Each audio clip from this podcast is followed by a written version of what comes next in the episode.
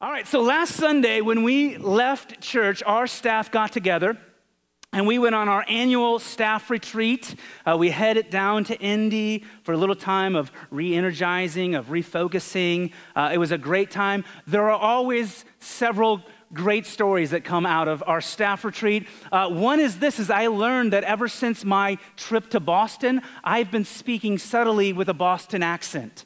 And I, it's in my head, and so I've been saying God and different things like that because mostly I spoke as a Bostonian when I was in Boston, so I'm working through that in my head. Uh, the second thing is this: is as we were kind of hanging out, at done our activities for the day, uh, we were going to go to an Indianapolis Indians game at Victory Field, and so we loaded up into our van, and quickly realized that it wasn't going to start. And so, if you have traveled with us as a church, you understand that our van has some issues. Uh, so we were in Indy. We didn't have any other vehicles there. We didn't know anybody else besides ourselves. And so we started to get resourceful and friendly. And so I walked over to our neighbor who was on his porch. Uh, he did not give me the vibe that he wanted me to come onto his porch. We'll just say that. Uh, and I just said, hey, you know, we got this going on here. Can you help? Which was met with, like, uh, I, can, I can help you. Okay, that's fine, being graceful. We decided to f- uh, kind of flag down this uh, new Mustang that just got washed as if he really wanted to jump us, which he not willfully, but obliged us through, uh, just, I don't think he could get away. So he, he moved his car uh, to jump us, which he moved it in a way that blocked traffic. And like when people help you, you want to control that. Like you want to tell them, like, look, you could not, tr-, but like you're just like, I'm generous. Like I'm just thankful that you're trying to help me. And so he was there for 15 minutes. We could not get it started, and so we decided it was about time to let this guy go because uh, he was not super happy about being there. So I called my friends for, from, uh, called one of my best friends who lives in Indy, and he said that he would come down. Waited for 30 minutes, and during my 30 minute wait, I watched my beloved friend who I met on the porch walk out of his house in front of our house, get in his car, and drive away. And literally, his car was on the other side of the street. And I was just sort of taken back. What happened here? And then I just got philosophical. Like, I just started thinking, like, what happens to somebody in their life that makes them so unwillfully ungenerous? Willfully ungenerous. Like, there, there probably is something that happened to this individual. Certainly, there is a story behind the story, which is most often the case. But from the outside looking in, this guy seemed really ungenerous. To have with ease the ability to help us, it wouldn't have cost him much of anything, but he was so greedy. He was not a generous person, which compels an interesting question why would someone be generous? Why would anyone be generous with their stuff, with their time, with their money, with their emotions, with their compassion? Why would any person give something that is rightfully theirs away?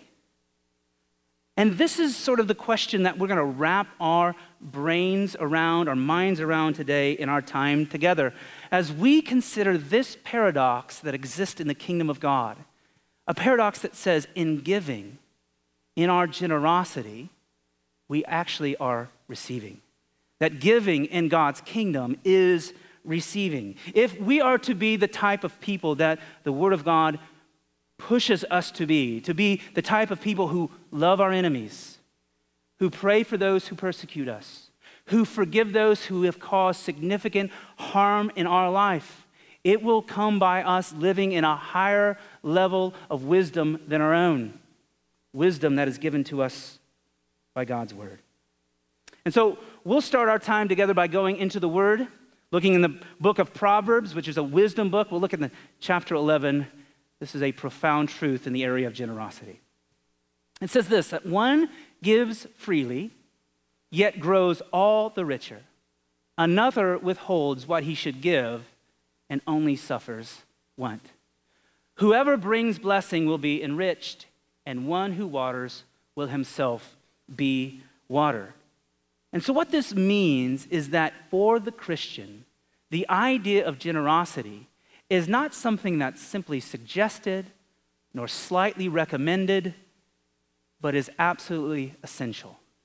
Not only essential, but it's evidential of a heart that, that it's been changed and redeemed by Christ. Changed and redeemed by Christ. It is part of our new makeup as a believer. And so it's important that you hear me say this today that when we talk about generosity, we're not just talking about money. Certainly, that's one aspect of our generosity, but it is about us being the type of people who, because of what Jesus gives to us, give ourselves away. And that may be money, that may be stuff, that may be compassion, that may be mercy, grace, forgiveness. It may be your wisdom or your time, but it's about being the type of person that lives in the truth, in the light of what Christ has done for me, that I give myself away, that others might come to know who He is. It's a life that has experienced the substantial generosity that God has displayed towards us. You cannot know Christ and not have experienced his generosity and love and compassion and mercy and forgiveness. Quite frankly, you can't rightfully say that you're even a Christian if there is not a measure of generosity in your horizontal relationships with others that comes from your vertical relationship with God. And so, in our time together, we are going to root through three different questions two how questions or two why questions in the area of generosity, and then one how question in generosity. And so the questions that we're going to walk through today is this is it, it, why does God compel me to be generous? What's God's motivation in my generosity? Why then is generosity about flourishing? And then the last question is how do I become generous? And so let's go ahead and get started walking, working through these questions. Uh, there is a reality where there are a certain number of you in this room who have, in their own generosity or in watching somebody else's generosity, have been abused or seen somebody taken advantage of. Maybe you have given things to people that you learned later that they really didn't need. Maybe you gave of your love, maybe you gave of your mercy or even of your finances and learned that they really didn't need it. Maybe you have had an instance in your life where you gave something to somebody and you didn't experience it being given back to you the way that you hoped it would, nor even maybe you weren't acknowledged for your generosity. But it's important us, for us to understand that all of those experiences have shaped your view of how generous you will be in the future. And so I think it's important that in our time here together that we consider that because of our condition, sickness and brokenness on this world, that there are things that have clouded our vision in the area of generosity that holds us back from really understanding, implementing, and even believing what biblical generosity is about. And so, look, we, we say this quite often because we believe that it's one of the most important truths to understanding our lives and understanding our need for Christ. Uh, we say this that when we read Scripture, we are met with a fundamental truth that this world is not the way it, it should be that this world is broken, your lives are broken, you as a person are broken, you're fractured, your heart is busted, the culture is busted, the earth is busted. We all are fractured. When we read about Genesis 3, of the fall of mankind, when sin and death entered into a world in which it previously did not exist, we understand that this world is fractured. And look, it really doesn't take much pondering or pondering in your own life for you to realize something is broken in yourself. And that is rooted in humanity's sin. Sin, which is rooted itself in us wanting to follow our own wisdom and our own truth and our own way and not God's. And that sin has destroyed and distorted God's creation.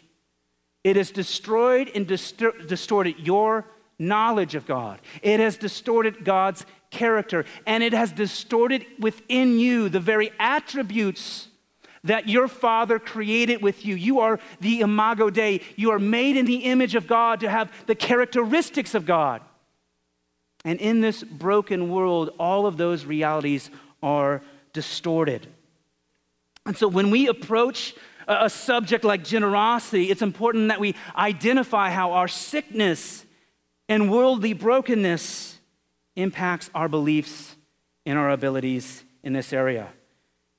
It's important that we consider that brokenness has shaped our viewpoint. So, in our sickness, we have created a belief, whether consciously or subconsciously, where a God that would demand or compel of me continuous, spontaneous generosity towards himself and others is greedy and selfish. We think or say or believe in roundabout ways because of our experiences here on earth that if God has made everything and if everything is His, why does He need my stuff? And why does He want me to share my stuff? Why is He asking me to share when He could give more than I possibly could ever give? It is if we think of Bill Gates. Have a God like Bill Gates who says, Hey, I want you to give money to my family, I want you to share with my family. We would rightly understand and believe, well, you have more resources than me. You could give more than I could in this area. And so I want you to recognize that this is a fractured lens. Your hearts are antagonistic towards abundant generosity because you have been conditioned to believe that no one needs my stuff, my money, my wisdom, my time more than I do. We have a belief that we need it most. And all that does is create a lens in which we look at the world and say, You must prove to me your need before I give it to you. Greed has shaped our beliefs on generosity. And so that's a part of a broken mindset. It's not about, it's not from a wholeness with God, it's a part of a broken mindset. Another way that brokenness and our experience sort of shape our reality in generosity is that we have seen people manipulate others through trying to compel uh, uh, charity from them in a way that has just elevated themselves. They have used and benefited from other people's generosity to elevate themselves in power. And certainly, we have all met charismatic people who have benefited from other in their generosity and taken advantage of it. And honestly, honestly, Christians, because of how God teaches on generosity, are probably the people who have abused others the most in terms of taking advantage of other people's generosity. And so we kind of carry this idea that, that God's word is simply there for a pastor or a preacher or a believer to leverage it in a way that takes advantage of my generosity and says, well, it's God's will. And, and certainly, many of you, maybe a few of you, might think that even me talking about generosity from the pulpit here is nothing more than self serving. Certainly cannot change your opinions through my words. I understand that within our culture, there are many pastors and preachers on television and reality who do, who do prey on the generosity of others. But listen, none of that is true of God. In the last and third lens that we sort of look through at God when it comes to generosity is that we have this belief that God wants me to give and share with others so that I would just struggle. That God wants me to share my stuff so He can control me and watch His creation struggle.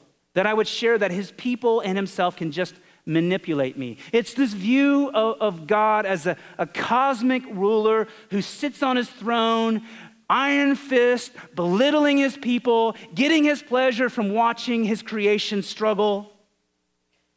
So, listen, it's important that you understand that our brokenness creates these lenses, these concepts, these practices that are the result of sin in God's creation, the results of us living in a broken world, in a world where we trust our own wisdom rather than God's. And so I want you to hear me today that, that I know that you have maybe experienced hardship and misfortune at the hands of another person who you were generous with. Maybe you gave them money or wisdom or effort or love or compassion. But listen, none of these broken lenses apply to God. Not one of them is true of God. He's not compelling generosity from you because he needs your stuff. He's not compelling generosity because, from you because he wants to control you. He's not aiming to keep you in struggle or, or, let your generosity benefit others to your demise. There's not an ounce of truth in any of those reasons on why God would command generosity. God has one desire in generosity, and it is that his creation would flourish. Both the giver and the receiver. Creation's flourishing is God's design and desire in our gener- generosity. Because look, even, even, even in and even though we are fallen and fractured, God has created mankind to embody His creativity, His justice, His responsibility, His order, His compassion. In short, God made mankind to flourish. Not this ideal pursuit of health, wealth, and prosperity but it's flourishing by peace, shalom, between God and you, you and God, you and others, and hear me, you and yourself. Flourishing relationally amongst God, others, and yourself. When Adam and Eve sinned, when they sinned, that shalom, that peace, our means of flourishing was broken. Christ's life, death, and resurrection not only affords to me right standing in front of a holy God, but also allows me to seek and find the flourishing that I was always meant to seek and find before the fall. Although we will not experience it fully this side of eternity. And so it is for the sake of flourishing that we submit ourselves to God's design and truth in the area of generosity that we might leave behind our colored lenses of uh, earth's experience that, might, that we might find peace and flourishing in our life through generosity. And so, this is the question that, that we walk into next. Why is generosity flourishing? Well, to do that, we're going to look in Scripture today. We're going to go to the Gospel of Matthew, look in chapter 6 as a part of Jesus' teaching on the Sermon of the Mount. It's a very popular teaching. You may have heard it before. We'll start in verse 25 It says, Therefore, I tell you, do not be anxious about your life, what you eat or what you will drink, nor about your body, what you will put on. Is not life more than food, and the body more than clothing? Look at the birds of the air. They neither sow nor reap nor gather into barn, barns, and yet your heavenly Father feeds them. Are you not of more value than they? And which of you, by being anxious, can add a single hour to his span of life. And why are you anxious about clothing? Consider the lilies of the field, how they grow. They neither toil nor spin, yet I tell you, even Solomon in all of his glory was not arrayed like one of these. But if God so clothes the grass of the field, which is today alive and tomorrow is thrown into the oven, will he not much more clothe you? O you of little faith. Therefore, do not be anxious, saying, What shall we eat? Or what shall we drink? Or what shall we wear? For the Gentiles seek after all these things. And your heavenly Father knows that you need them all. But seek first the kingdom of God and his righteousness, and all these things will be added to you. Therefore, do not be anxious about tomorrow, for tomorrow will be anxious for itself. Sufficient for the day is its own trouble. So, what these passages compel is that there is an abundance that is tied to God in our seeking and our following of Him that makes our everyday worries of having enough seem trivial. Seem absolutely trivial. It doesn't mean that there isn't good wisdom in saving, it isn't good wisdom in storing, but rather that we can trust God to give us what we need out of His abundance of character, of love, of compassion, of justice, of supplication. His abundance sustains us in life. Because listen, if all you had in life was God and nothing else, it would be enough. It would be enough. And conversely, without God, what could you possibly ever have that would be? He is enough. Now, listen, friends. God's abundance is so huge that it makes the glamour of this world look like dollar store toys, insignificantly small to his abundance. But yet, as Christians, we live in this already not yet lifestyle that we are already saved, but not yet in heaven. That we are already made perfect in the eyes of the Father through Christ, but not yet perfected to the ways of the world. That we are already, that we already have all that we need, but not yet fully realizing it this side of eternity. It becomes about our choice of what reality, what kingdom that we want to live into every day. Do we want to live in the future physical, soon to be kingdom of God that lives today in the lives of those who trust in Jesus Christ through the Holy Spirit? Or do we want to choose to live in a kingdom, the crumbling world around us? What we know about the kingdom of God is that everything that you do in God's kingdom, for God's kingdom, will be given to you back in spades. You can't say that about this world. You know, Jesus speaks these words in Luke 6. Many people abuse these words, but this is truth. It says, Give, and it will be given to you. Good measure, pressed down, shaken together, running over, will be put into your lap. For with the measure you use, it will be measured back to you. So listen to me. All that you need is Christ even if you would perish in the struggle of this world, but you sought after God, you would have enough. We should not strive for anything else. That doesn't mean that we don't live and enjoy our lives. Enjoy your lives, lives. But don't elevate the worldly treasures into what you rejoice in. It is seeking Christ and his righteousness first that creates flourishing and generosity. Do you ever read God's words and commands and ever like think, why would God compel that? That is a great practice. Let's consider why would God compel generosity as flourishing? I want you to consider this.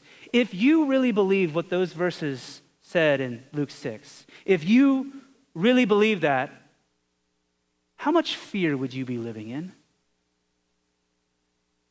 How much fear would you live in if you believe that was true?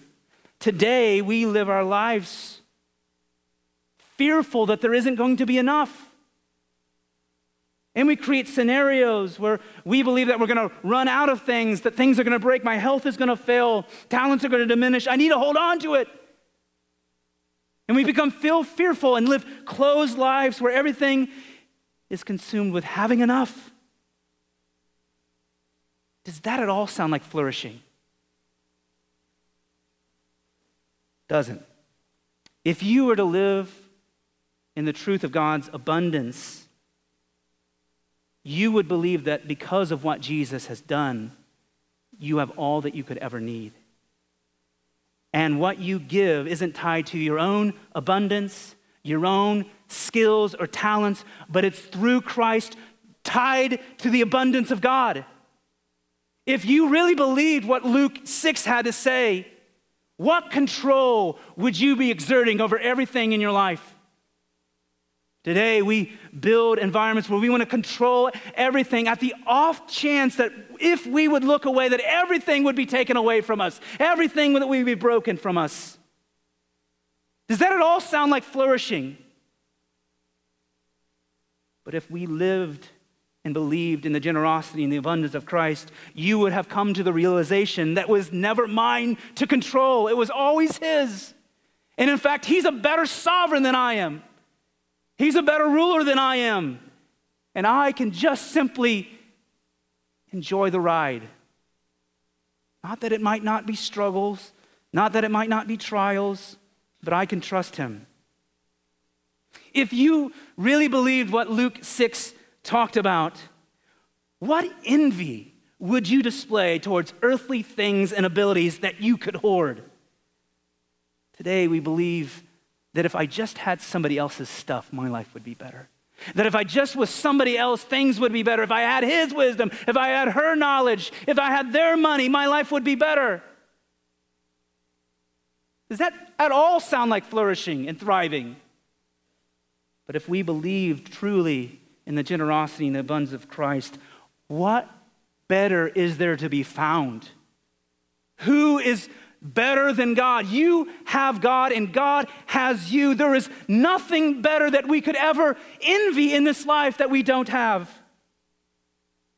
If you really believed what Luke 6 said, what isolation would you be creating to protect yourself from others stealing taking things of yours. We today are increasingly growing in isolation of one another. Loneliness is an epidemic in our culture. We are living in this reality where we think that we have to hide. We have to protect from this evil world, that we don't let others know who we are or share anything about our lives that are hard because we don't want people to know our pain. We don't want people to know our struggle. Friend, does that at all sound like flourishing? But if we believe what Jesus said about generosity and abundance, everything becomes available. Because I have more in Him. You can take what you need you can know me as thoroughly as you want to. I can be generous. I cannot hide. I don't need to protect because He is enough. What He says about me is enough. What He gives to me is enough. What He's done for me is enough. Everything else is just a surplus. That's flourishing. The apostle Paul writes this in his letter to the Corinthians in 2 Corinthians chapter 9. He says each one must give as he has decided in his own heart, not reluctantly or under compulsion, for God loves a cheerful giver. And God is able to make all grace abound to you, so that having all sufficiency in all things at all times, you may abound in every good work. As it is written, He has distributed freely, He has given to the poor, His righteousness endures forever. He who supplies seed to the sower and bread for food will supply and multiply your seed for sowing and increase the harvest of your righteousness. You will be enriched in every way to be generous in every way, which through us will produce thanksgiving to God. And so the question then becomes how do I become generous? How do I become generous? And what we would like, as we would always want, is a list. Steve, could you just give me a list? I can check some boxes, I can do some behaviors, and then I can say, yes, I'm a generous person. But the truth that we read in Scripture, we don't do very well with lists. We either elevate ourselves at our ability to accomplish them or find ourselves depressed because of our inability to carry them out what is always better wisdom in application is that we would listen to the wisdom of God and believe it as truth and pray through the Holy Spirit that He would begin the work of changing our perspective, renewing our thoughts, renewing our beliefs. If we are going to be generous, it first must be informed by how generous our God has been with us.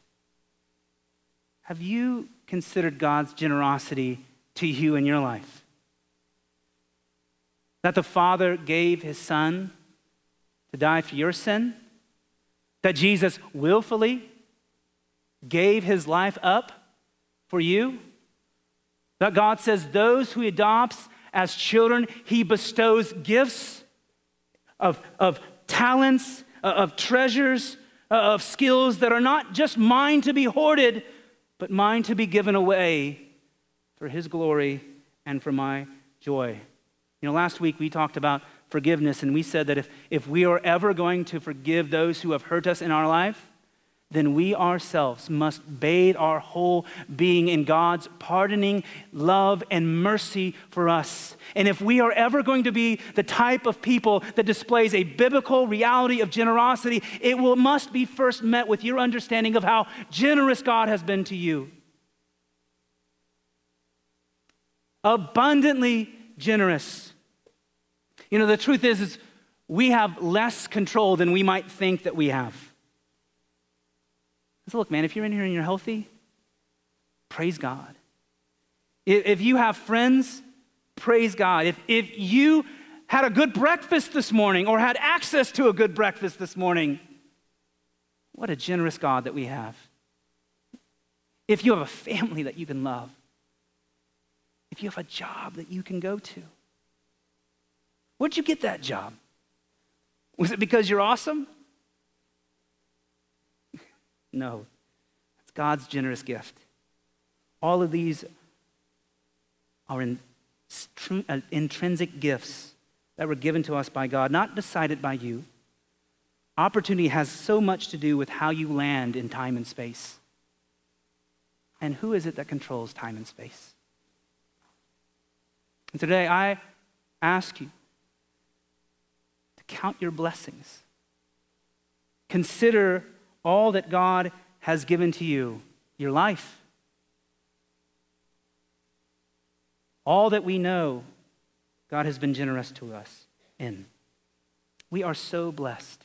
If we are to flourish, if we are to find peace here, it will come through God's wisdom. And God's wisdom on generosity, not to burst your bubble, is better than yours. It's, it's just better and we will either surrender to it, or for those of us who love God, He will continue to challenge us, disturb you, shake you, to get your attention, or you would choose, all right, to just reject it and move on. So, my hope and my prayer today is that you might come to see how generous our God is in his love towards you, and that he has given you that ability to love, not so that you could keep it, but that you could give it away. That He gave you compassion, not that you could keep it, but that you could give it away. That He gave you your stuff, not that you just keep it, that you could give it away. Your money, that you could give it away. Your life, your wisdom, your talents, your efforts, your time, His in you to give away. We'll close by reading the wisdom of Paul in Corinthians in chapter 6. He talks about us. We are servants of God, and this is our life. This is what he depicts as our life. But as servants of God, we commend ourselves in every way by great endurance in afflictions, hardships, calamities, beatings, imprisonments, riots, labors, sleepless nights, hunger, by purity, knowledge, patience, kindness, the Holy Spirit, genuine love, by truthful speech and the power of God, with the weapons of righteousness for the right hand and for the left, though honor and dishonor, through honor and dishonor, through slander and praise. We are treated as impostors and yet are true, as unknown and yet well known, as dying and behold we live, as punished and yet not killed as sorrowful yet always rejoicing, as poor yet making many rich, as having nothing yet possessing everything. He is enough. He is all that we need. And it is through His abundance that we give of ourselves for His glory and for our joy. Let's pray. Father, we confess today that we uh, have wounds of this world in our experiences that have created uh, distortions in, in how generous that we are, how willful we are to give to others our stuff, our time, our compassion, our mercy, our grace. Lord, we tragically look at you through those same lenses. And so, Holy Spirit, today we pray that you would just break through with your truth in our hearts today, that we might embrace a greater wisdom that leads to our flourishing and our thriving and our joy on earth as we come to the realization that all we need is you and nothing more. God, soften our hearts that we hear your message today. And we pray this in that beautiful name of Jesus. Amen.